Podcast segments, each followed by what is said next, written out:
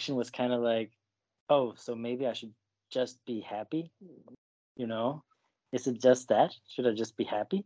I was kind of unsatisfied. Like I wanted, I wanted magic. I wanted uh, supernatural powers. And, well, uh, why would you want supernatural powers? What would that do for you if you had supernatural powers? The thing is, I never really knew. I was always kind of like looking for something I couldn't quite define. But lately, I've just kind of said, screw that. Let's try this happiness thing. And so far, I like it better. Or a happy meal. yes. Right. yeah, let's have a happy meal without the meal. That's a good one too. Yeah, It's Anatta right there. Yeah. so, um,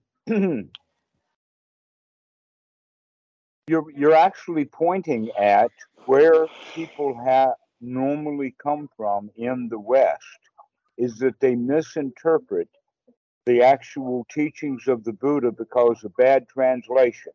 It started bad translations, it remained bad translations, and new students read those bad translations and then practice incorrectly. Even though some of the masters do talk about the joy that, in fact, uh, uh, uh, thanks to Daniel Ingram, he has actually done the literature search down in the Mahasi to find that Mahasi Sayadaw also recommended joy. And Bhikkhu Buddhadasa for sure recommends joy. But the books that are written in the name of Bhikkhu Buddhadasa is like page 200 and something of the book before he mentions the joy by saying, and by the way, this is the first way we have to start our practice this way. This is how we begin. And it's on page 218 of one of the, the books that I've got. Um, I had to read it several times to, uh, to, to clearly understand that, yes, that's the primary teaching, even though it has various stages and attributes, if you want to put those stages and attributes in there.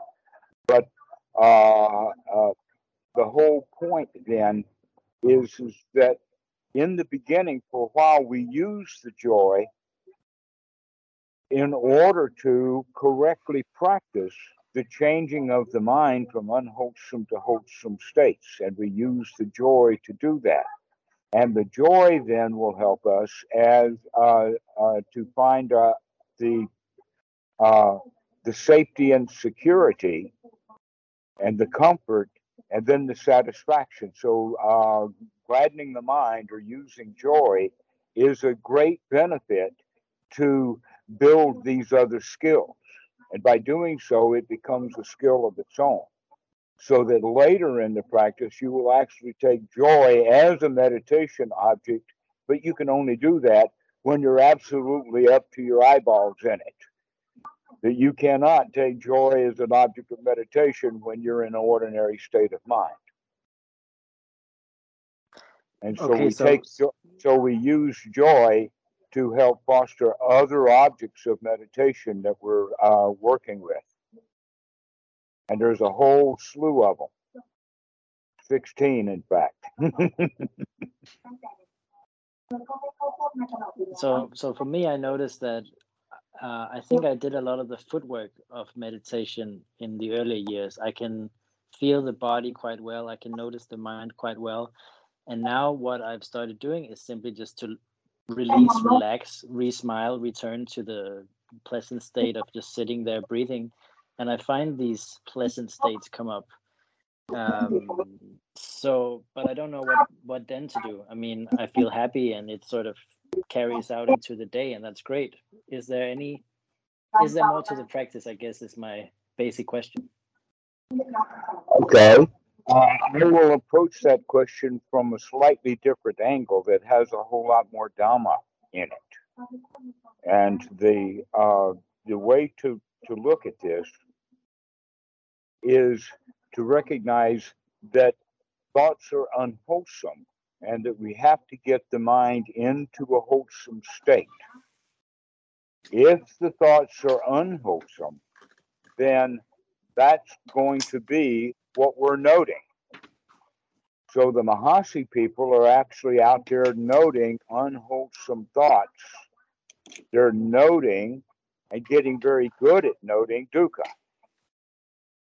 And it's almost as if the path that, they're practicing is not the path of the Buddha, dukkha, dukkha, nirodha, but it's dukkha, dukkha, see the dukkha, dig into the dukkha, get that dukkha, and get the dukkha beside that dukkha because they're associated, and go right down that dukkha hole. That in fact, this is part of the teaching of how it's to be applied is you've got to go into the dukkha long enough to where you find a state of misery fearfulness disgust despair and i'm listing them all six seven actually i got seven six um, eight nine of the mahasi 16 stages of insight.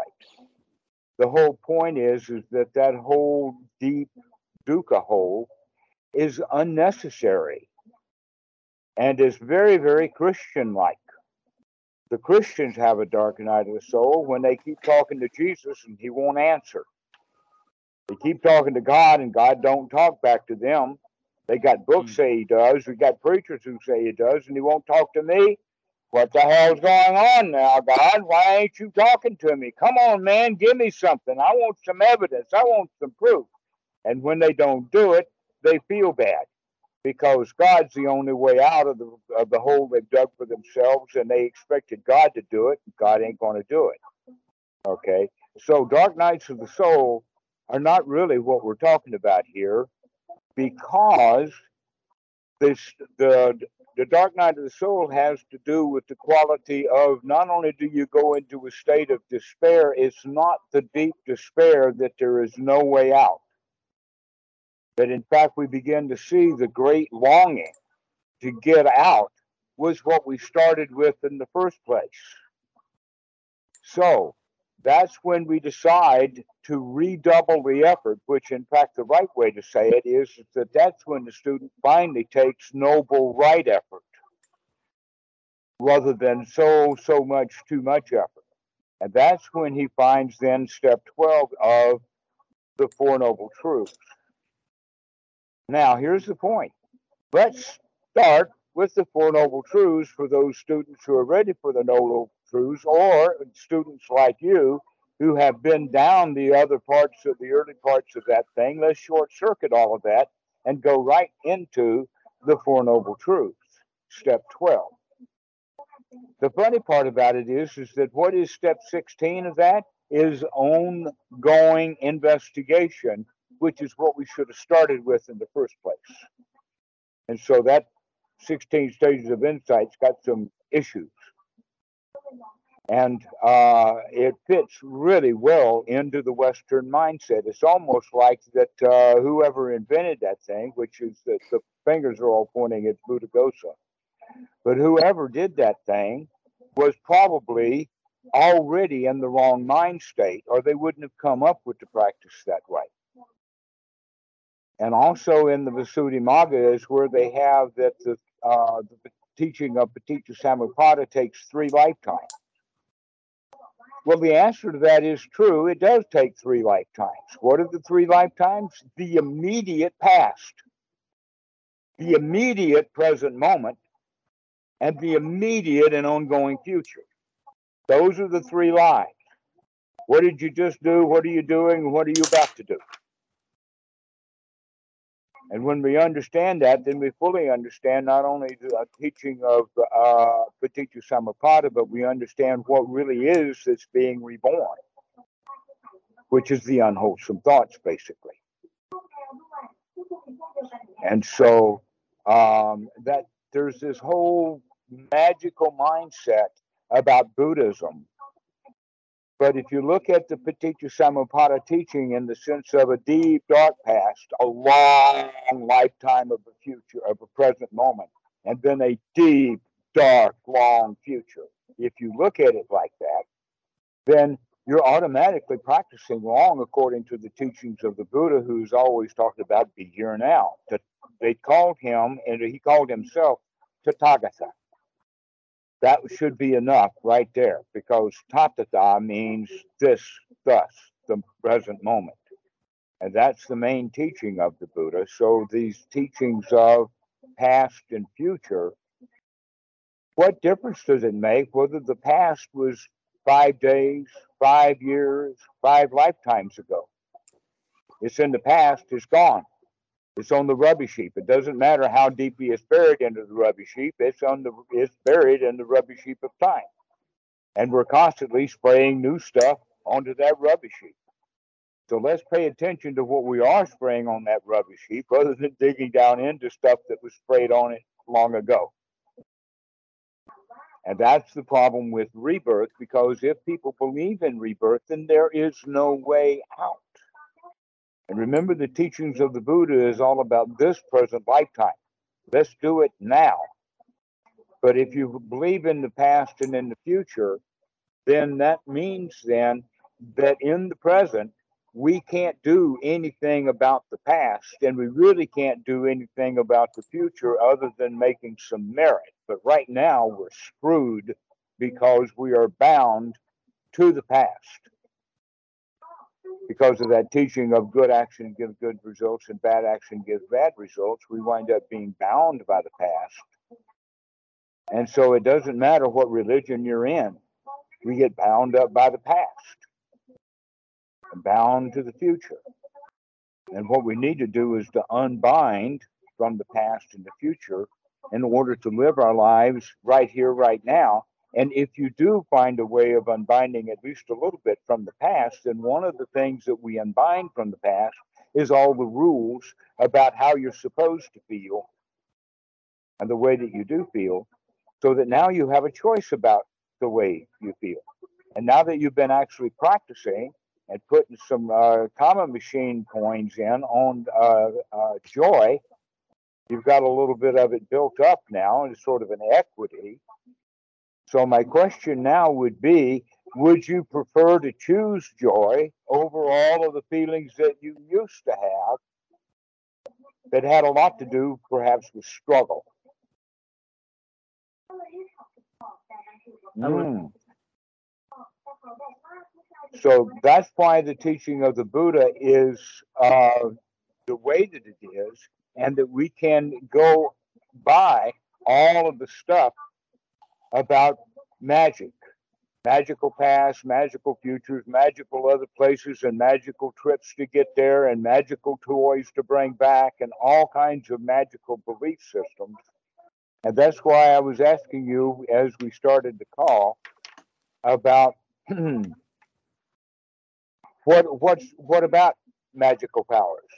Why would someone want magical powers? What's the what's the question? I mean, you see a lot of people seeking it. You even have groups going on fire and kasina meditation, spending huge amounts of money to try to gain some magical power. Both the teachers and the students. Somebody's making some money, but nobody's getting any magical power. So, what's the point? what happens when people, I mean, they want them, but why?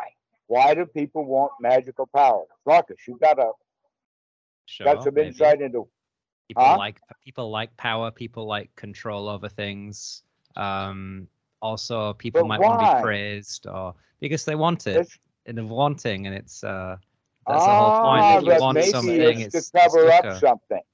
Perhaps, okay, yeah. the, we want power to defend. Mm, that's a good point. Yeah. Underlying that is fear. The whole point then would be that people want power, magical or otherwise, so that they can feel safe. And guess what? Putin has more nuclear weapons than anybody else in the world and he's probably the most terrified dude in the world. There's a toss up between him and Donald Trump right now as to who's the most petrified, terrified human on planet Earth. And both of them have been and wallowing in power.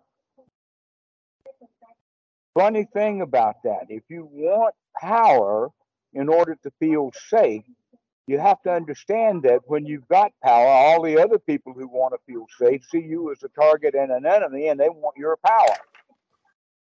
I think, in fact, every one of the uh, the, the uh, old old medieval stories about who had the magical power was that he needed that magical power because he had real enemies. I mean, the Lord of the Rings, the guys who've got the real power. Or how about the, the Jedi and the Sith? All of that. All after power, and power creates enemies. Because they want your power. Why? Because everybody in the crowd feels unsafe. And we want power in order to feel safe. Guess what?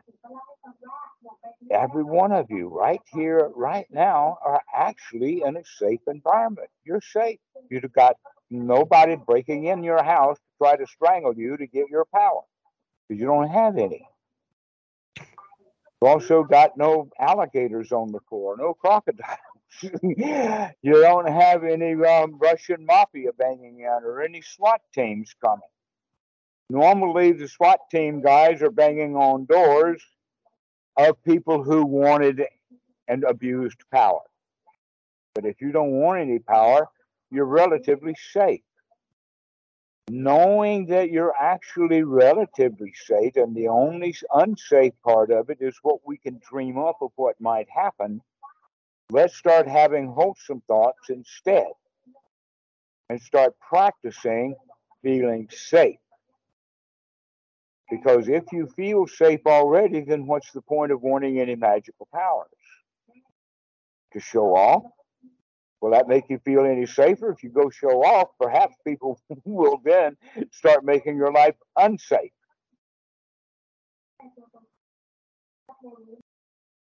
Did Emil leave? Maybe a internet problem, perhaps. Oh, okay. Let's hope he comes back. In any case, feeling safe is part of joy. That you can't feel joyful if you feel threatened, unless you've got a really sharp mind. And then the threat is merely an aspect of reality that you can deal with as you please. Oh, I'm glad to see you back. Yeah, sorry, my phone uh, jammed.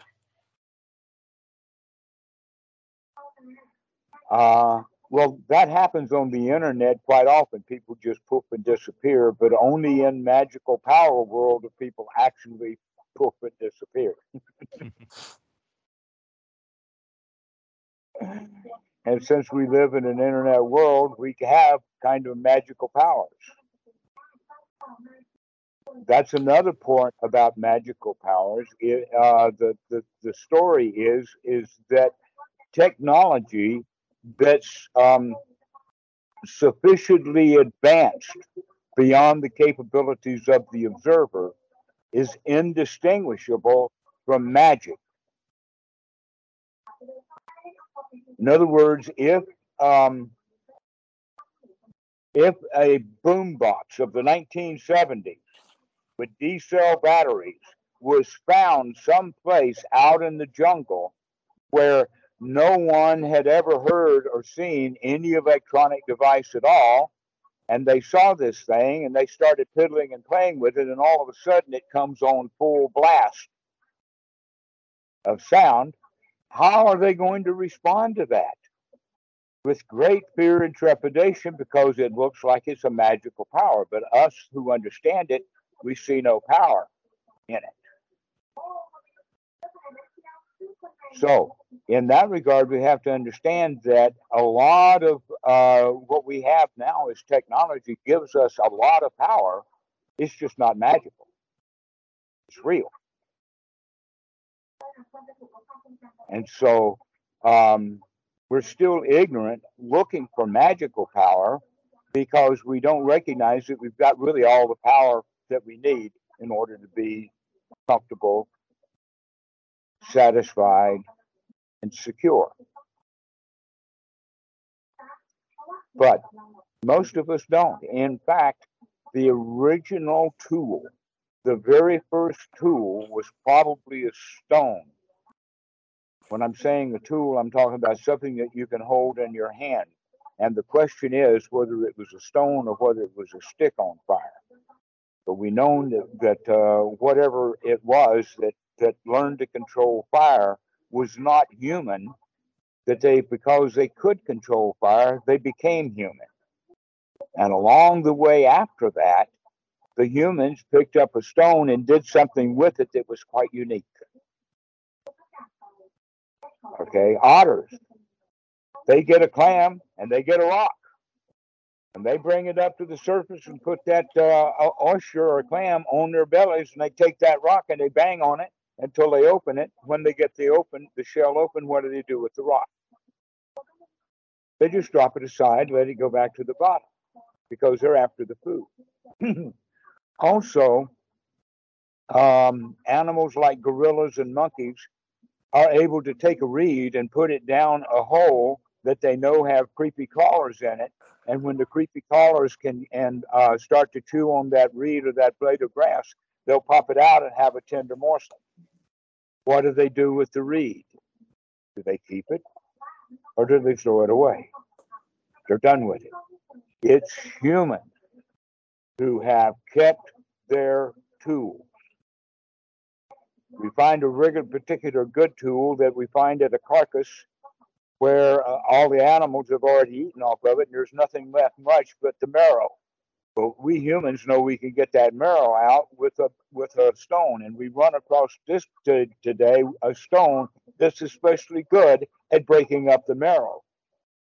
Are we just going to throw that stone away? No, this stone is special. The idea of humans is that this stone is different than that stone, is what makes us human. And so we kept the stone. And not much has changed since then, except that we just changed the language. Now we call that stone a cell phone. But it's our protection.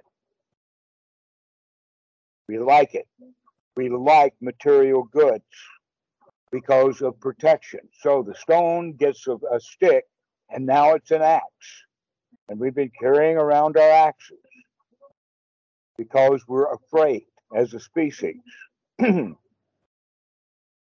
so the whole point about this uh, ancient technology is to recognize that that fear that we have is almost always false positives, that humans started having false positive fears when we started to collect physical merchandise to carry around. This is what is referred to as the procreation instinct. And one of the things that we instinctively procreate is each other. And when we do that, it's called the nesting instinct. But we only go so far, and everybody that doesn't join our nest are now others outside of our territory. And so this is where the instincts come from. But the primary instinct is fear, afraid of death. The self preservation instinct is the guide. And when you understand that that self preservation instinct that gives rise to fears, mostly false fears, is why each and every one of us look for power in one form or another. Because we think that we're going to have protection from power instead of looking at the fear directly, mm-hmm. checking it out, and recognize really what's going on. Start recognizing we can manipulate that fear directly, that we don't have to go get a weapon we don't go have to go get some magical power in order to feel safe. That we can feel safe because of wisdom. We can create our own security. And the first place that we look is the reality of the situation that right now you're safe.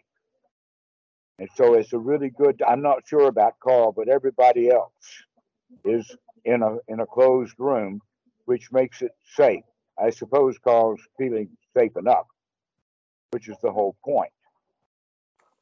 That in fact, um, a kind of a strange side note would be ayahuasca and LSD trips and things like that are normally now done advertised to have a guide.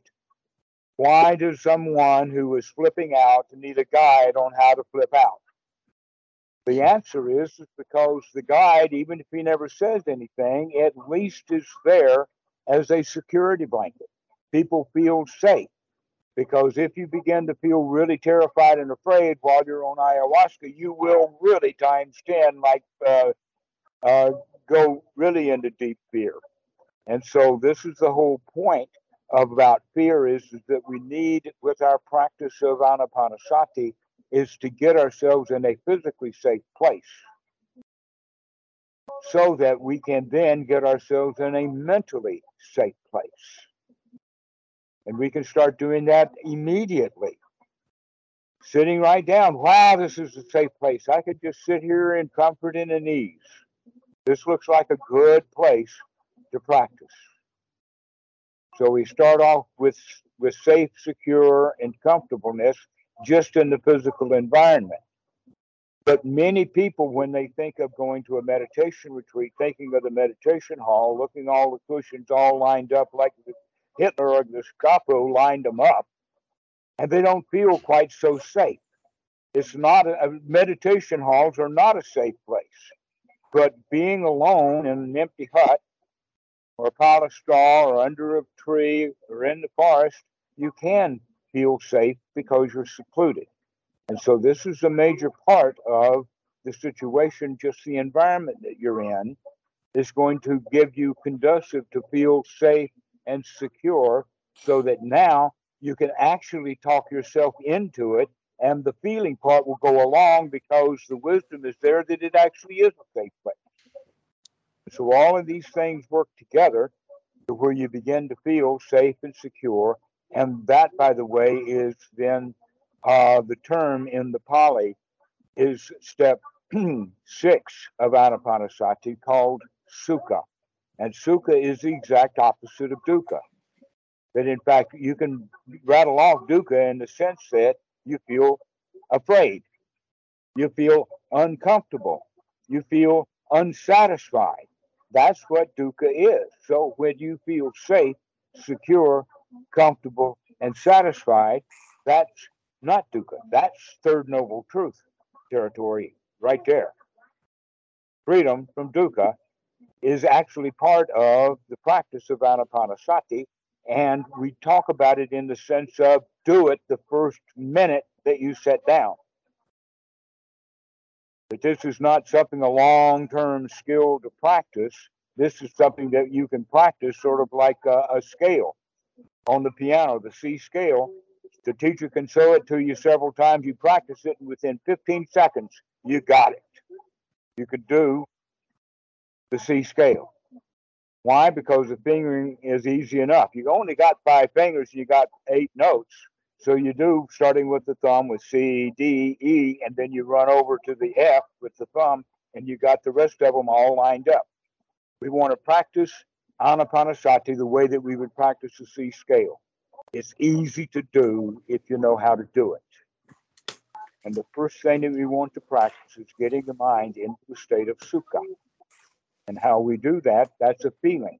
We do it by getting the body into a state of feeling comfortable, relaxed, satisfied, uh, content, and at rest.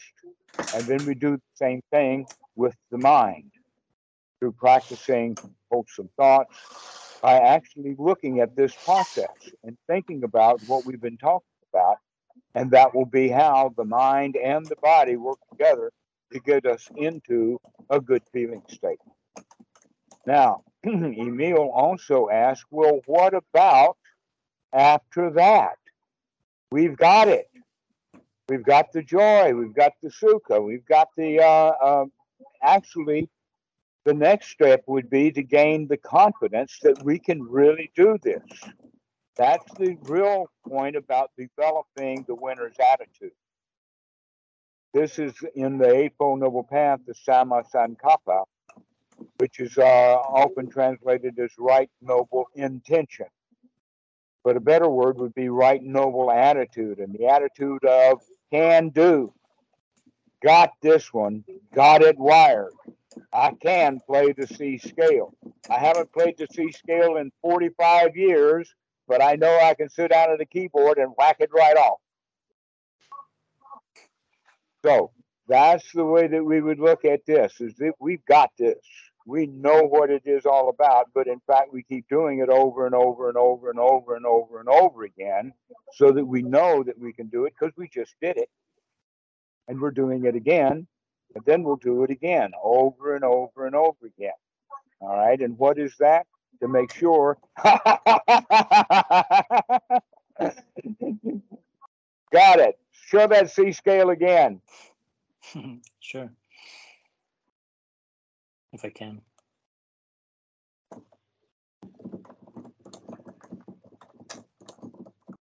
there you go. That's it. All you have to do is figure out that we got to play eight notes with five fingers. then it's easy. So, in that regard, we can go for this practice over and over and over again, and it builds confidence. And all the while, we're watching what's going on. All the while, we're noticing this stuff as wholesome or unwholesome, and we've gotten it now to the point that it's wholesome. One wholesome thought after another after another. What do we then do? Well, the actual sutta that has the progress is sutta number 111, one by one as they occur. And what we're actually talking about is, is that now, now that the mind is free from unwholesome thoughts, unwholesome feelings, and the mind is in a wholesome state, how are we going to spend our time now? I mean, look, we've already done all the work. All the work's been finished. All we had to do was throw the unwholesome thoughts out. We're just sitting here fat and happy. What are we going to do with it? The answer is we're going to keep doing the same things that we have been with a little twist. And what is the little twist? Now we don't have any unwholesome thoughts. All the thoughts that we have and everything that's to be investigated is all wholesome. Well, what are the things that are wholesome? Well, the things that we have just been developing and are continuing to develop and are developing right now, those become the object of meditation one by one. And the most important and the way to start is with, because we've already been doing it, of applying the mind to wholesome, applying the mind to the wholesome, sustaining it on the wholesome. Don't let it run away from the wholesome. We got the wholesome. Apply to the wholesome, sustain the wholesome. We got some wholesome going here, boys. We got a convoy going. We've got this wired. We can do this time after time, watching that this is a wholesome thought. Well, guess what? That actually is quite a lot of work. And we can kind of set that aside. And as we do, I'll tell you a little story. The story comes from Sutta number 19 in the Majjhima Nikaya on two kinds of thought. And in there, there's a story of the um, um, the cowherd. And in that story, the cowherd has to take his cows to graze out to the pasture. But on the way to get there, he has to pass through a kind of a village that has food stalls and people walking around, and he's got to make sure those cows stay in line. If a cow starts to steal carrots, he's got a problem. If a cow runs into somebody's laundry, he's got a problem. If a cow runs over a child, he's got a problem. So he carries a stick, a walking stick. And anytime one of his cows misbehaves, he'll take that stick and he'll whack them this is actually what we're going to be doing with that wholesome, with that unwholesome thought. We're going to whack it right out of the mind. We're going to whack that unwholesome thought right out of the mind, and we do it joyfully. That he's not harming the cows, he's not punishing them, he's just teaching them don't go after that carrot. So after the uh, cow herd gets the uh, herd of cows past this area down the path into the grazing area, while the cows are grazing, they've got their heads down. They're grazing. They're doing something wholesome now. They're no longer in danger. So that means now that the cow herd does not have to stand there with the cows with that stick. He can put that stick down of guarding the mind he can put that stick down of the applying and sustaining the uh, the thoughts and go sit down under a tree and keep an eye on what the cows are doing. So this actually is a story of how to go from the first jhana into the second jhana is because we change the object of meditation from uh, how the mind is working into how good we feel. That we've talked ourselves into feeling good. Now let's look at how good we feel. Let's experience how good we feel. If you have talked yourself into being a champion and you have the feelings of a champion, then take a moment and figure out what feeling like a champion actually feels like. Cold shivers go up and down. Oh, I feel so good. and so this would be the second jhana is that while we're actually experiencing how good we feel, we're not thinking about anything anymore. We've set the applied and sustained thought, and we're actually practicing how good we can feel. And as we feel good like that, howling with laughter, yippee ki oh yay my what a wonderful day kind of sensations, those are actually quite a lot of work. But throwing our hands in the air and you, you, you know, with a great big yell, dancing around a victory dance, that's a lot of work. So we let that sort of settle down into a pleasure. Wow, it feels so good to have done a victory dance because I'm the winner now and I got it. And this is third jhana. And then fourth jhana is when you just kind of forget all about it and just be happy. That's the equanimity. And that's when you really begin to see how the mind is working. And so, going back to the teaching of the Paticca Samuppada, this is basically we practice anapanasati so that we can get the mind fit for work, so that we can see what the mind is all about. And we, by seeing what the mind is all about, that's actually the practicing of the jhanas. And so the jhanas are actually integrally related to Paticca Samuppada. But many people actually are good enough and, and skilled enough and took all the time and uh, had whatever insights to practice the four and get the four jhanas, and they still don't know what to do with them. That's what happened to the Buddha. That he went through all of the uh, uh, samatha stuff all the way to the end of the road. No further going. That's the it. Went right to the end of the road. But if you understand it from Paticca Samuppada, then you can understand that the end of the road actually is the end of perception, which is also the end of feelings. That when you can bring perception to a close, then the feelings come to a close, and then you're just sitting there kind of gaga with nothing to do but just take in the show. Because you're not thinking about it, you're not patting around about it, you're not trying to figure it out, you're just there enjoying the spectacular dance, the Leela. And so that's the end of the fourth jhana is, is just enjoy the show. And so this is what we're going to be doing with it. Once you get the mind in a place to work, look at what you're doing and rec- and start watching the mind. Start recognizing that you have a choice, that you don't have to feel the way that you don't want to feel because you're in the habit of feeling that way you can feel the way you want to feel. Emil, is this making any sense to you?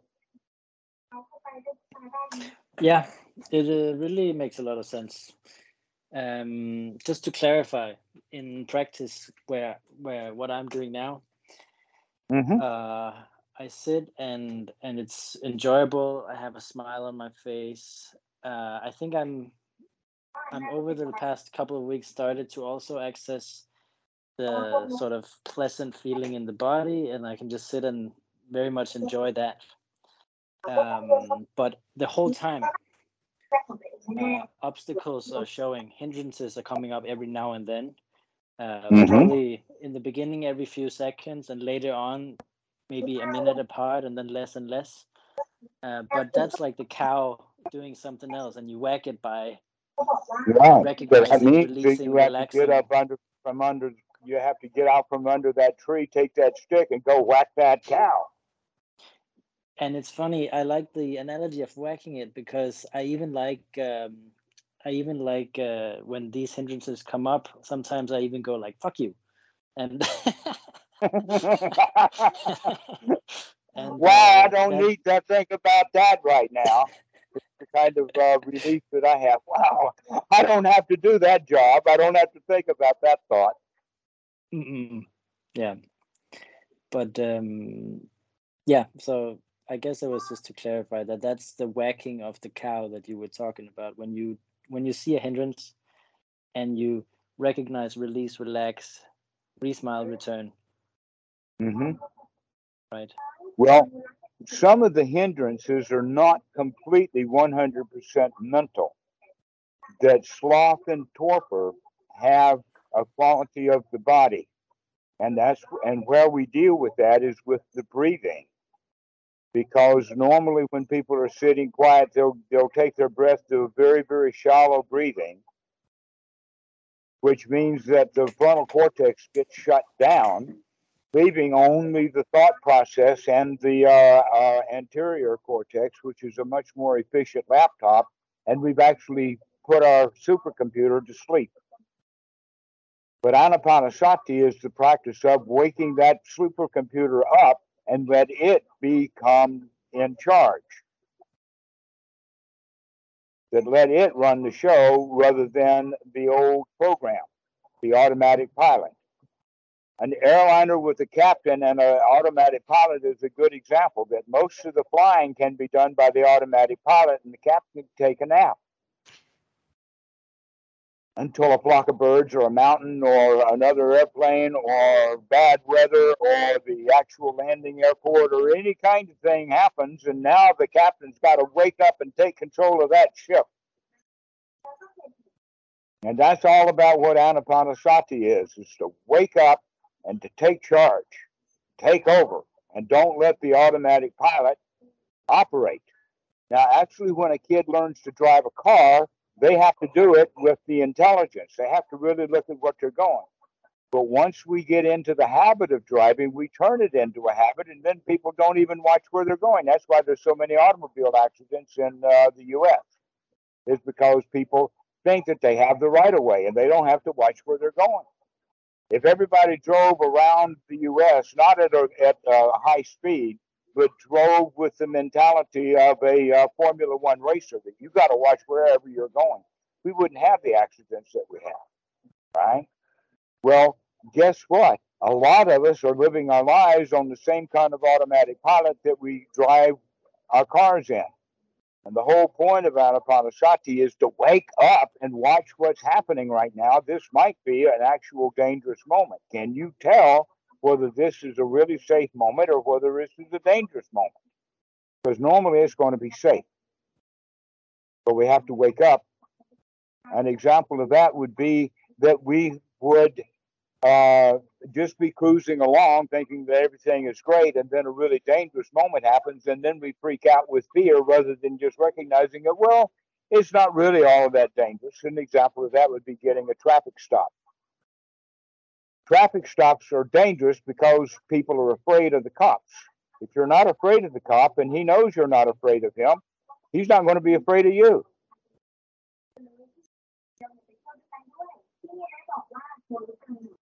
and so this is a way of looking at it is that we've got to be ready. So the training for sati is to train in meditation so that we will be ready for it when it happens.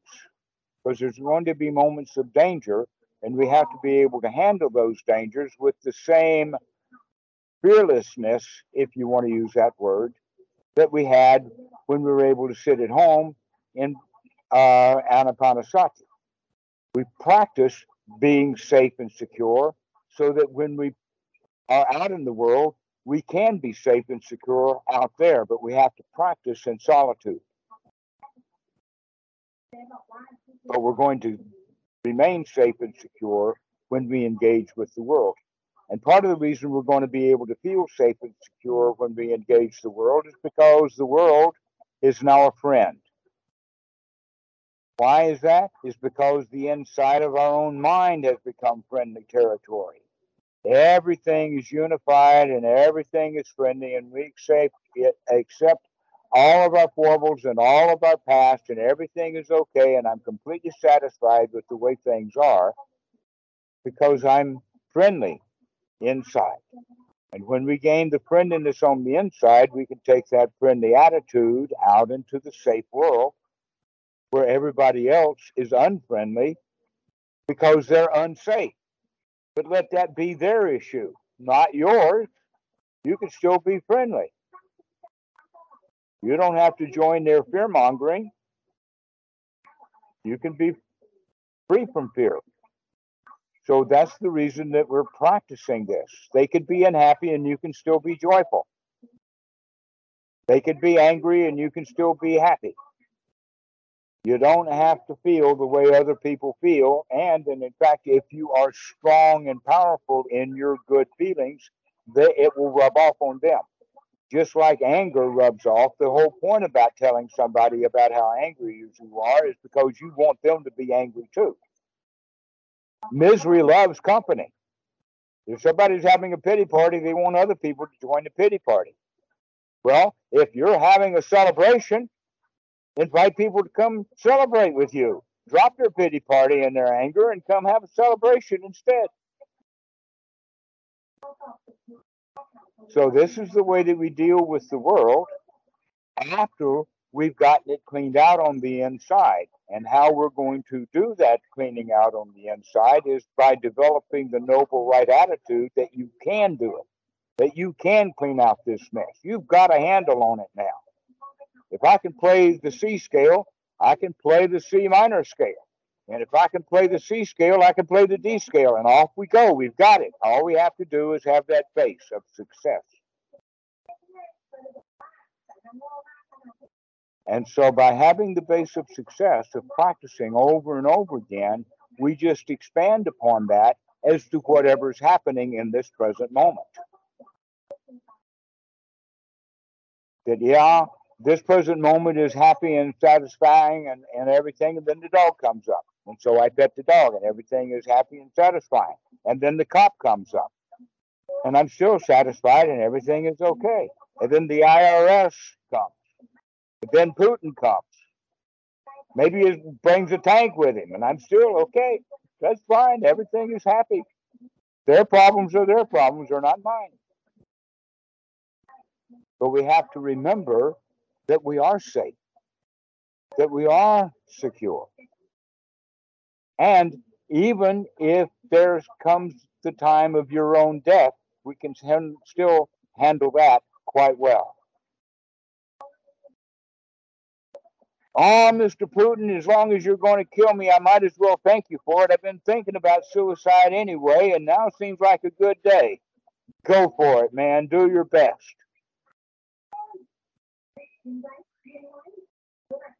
I mean, what's our choice? If he's going to shoot anyway, why do I have to be in a bad mood to get killed? I can get killed in a good mood.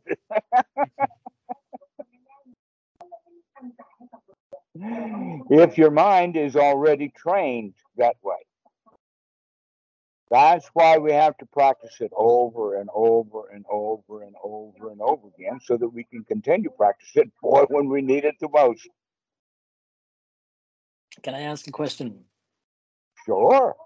I've been so waiting. You're, um, good. So you're you're habitualizing your mind to a joyful state and you're hitting all the cows in the head when they come in as uh, unwholesome states and over time the cows just kind of do their thing more and more without you have to whack them as much um, well, if you're um, congratulating yourself for having a wholesome thought, then the next thought's more likely to be wholesome.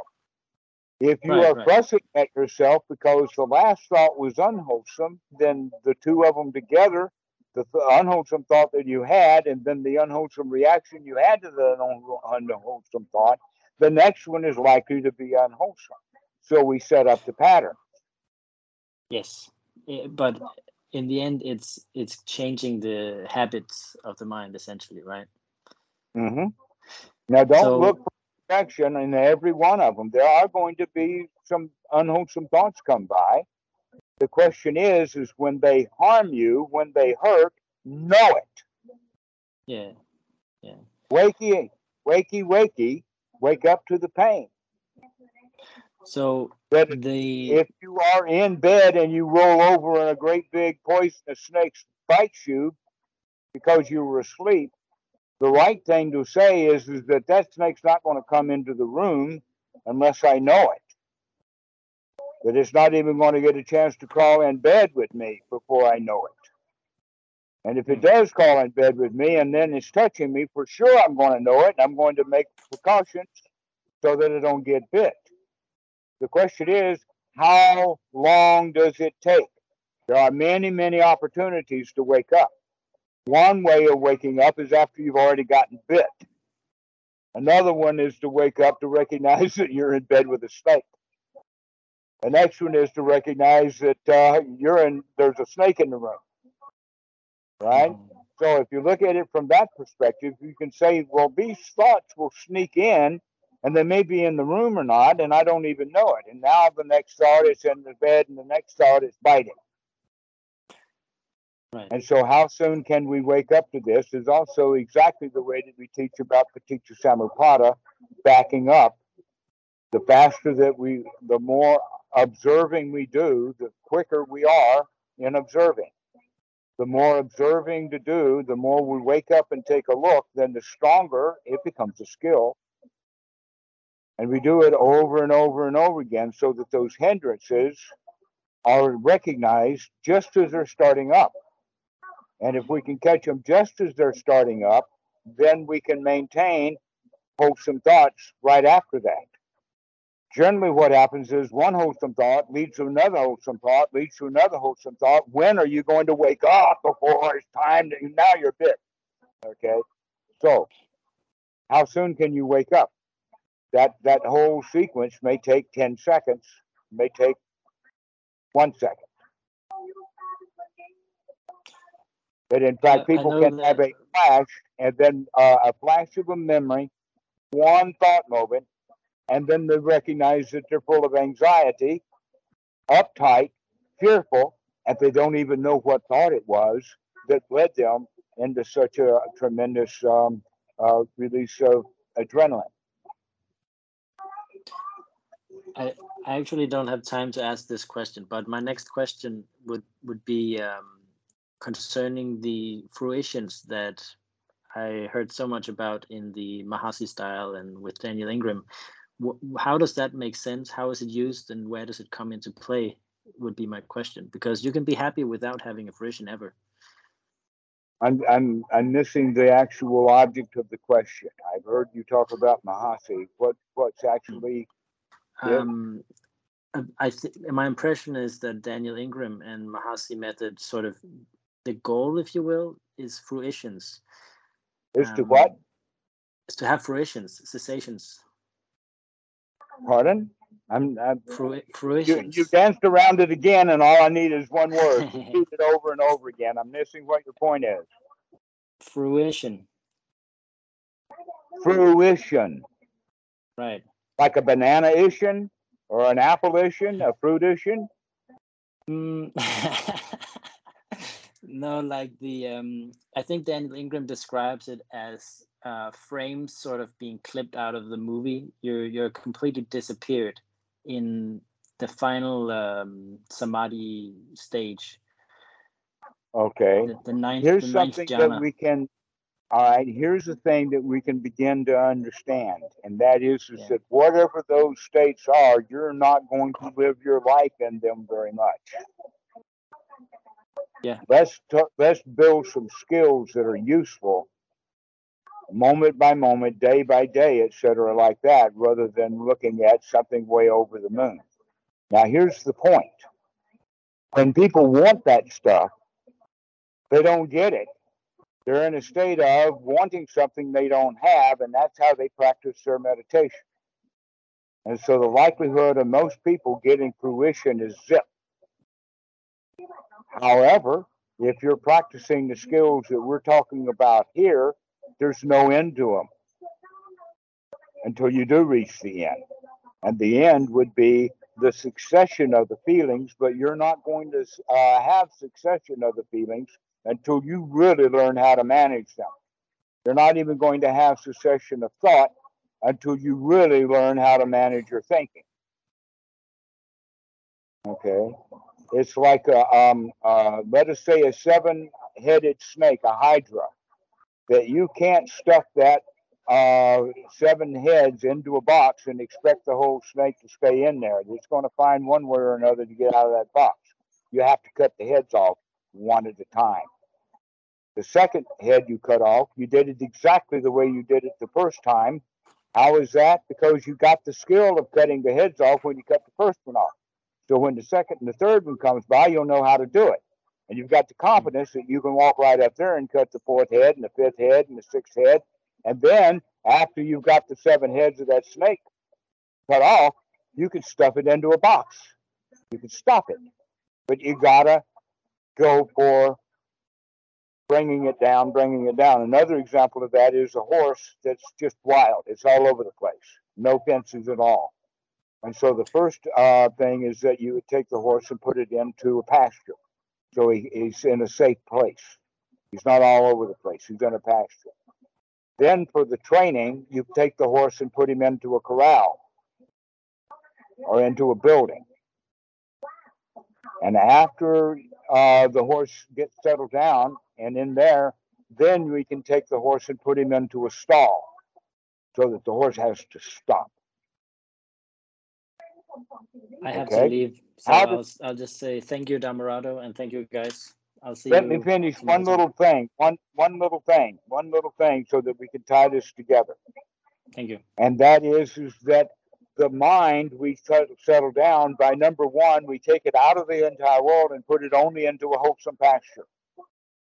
Then we take it from that wholesome pasture and put it down to into a small kind of thought sequence like a mantra or, or excuse me, uh, a, a, song or uh, a chant, a sutta, something that we do over and over and over again, just like a horse goes around that stall, over, around and around and around and around. And then the next one is is when we put it down to a mantra like Buddho, Buddho, Bu on the in breath, Do on the out breath. And when we get the mind in such a state as that, is when we can bring it to a stop altogether. But so long as there's unwholesome thoughts and the mind is all over the place, the possibility of being able to stop the mind is just impossible. You got to practice, and the place to practice is to get the mind into a wholesome state because that's most of the work. Getting getting that horse into a pasture. Put some boundaries up. Don't let it out. That's one wholesome thought after another. So that's the first jhana is let's put it in a pasture. Makes sense. Okay. Thank All you, right, guys. Well, let's go ahead and finish the call now. I think that we uh, uh, Emil's got to go first. So bye bye. We'll see you later. Anybody Goodbye. else got any questions? One one little question, Dhammarato. Yes, sure. Uh, go ahead. For a good uh, mantra to learn, if you really want. Well, uh, the mantra best is when it really, really means something. Mm, that that would be implied in my question. Right. That, the the um, sound, uh, the sound, the length, the syntax. The sound, the length, and the meaning of it, because we want a mantra that's going to uh, bring up some delicious thought um, as opposed to a mantra or a phrase that is meaningless, as opposed to some kind of phrases would be downright harmful. Is there a good Pali uh, mantra you can recommend?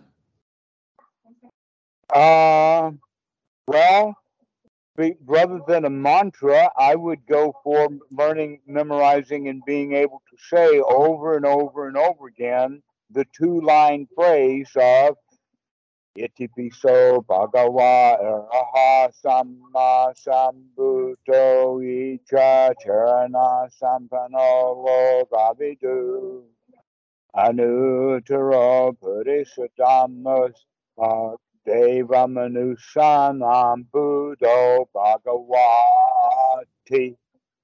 I don't remember the sutta. Well, uh, well, it's in Sutta number 12 in the Majjhima Nikaya in the lion's roar. It's yes, there. Right, lion's roar, yeah. All right. It's in many, many places. And here's the funny part about that one. This, this is what I love the most, and that is is that the Buddha actually, as he's repeating that, or as he's about to repeat it, he asked the question, "How could anybody get this phrase out of the teachings of the Buddha of the Four Noble Truths?" How? But in fact, Yipiti So Bhagavaya Aha Sama Sambuto, all of that is magical thinking. But it is magical in the sense that if you know it, it magically, with the power of it, puts you into a really, really good mood. I really, really like it, uh, yes. especially the end of it. Deva Manusanam. Okay, what is that? Creature. Deva the devas and the people. In other words, he's the teacher. But one of the things he didn't say all of that, that the actual way to understand that correctly are the devas, or the same way that we use the word deva when we're talking about Hollywood. Celebrities, top notch people, aristocrats, kings, rich people.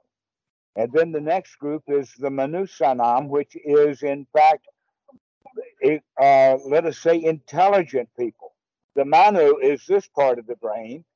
If he was talking about ordinary people, he would have either used the word sita or a better word uh, that's often used is uh, putajan. Ordinary people are not capable of learning the Dhamma from the Buddha.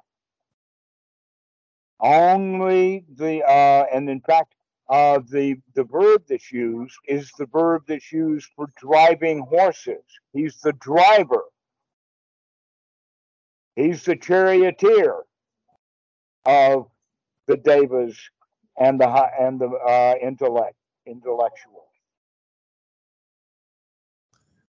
Sadhu, sadhu, sadhu. so that's a good one to just repeat that over and over again, and man, you can just get into it. It just goes on and on and on. And in fact, there's a five-minute version of it, uh, as uh, just you know, do it's on one of our uh, uh, YouTube.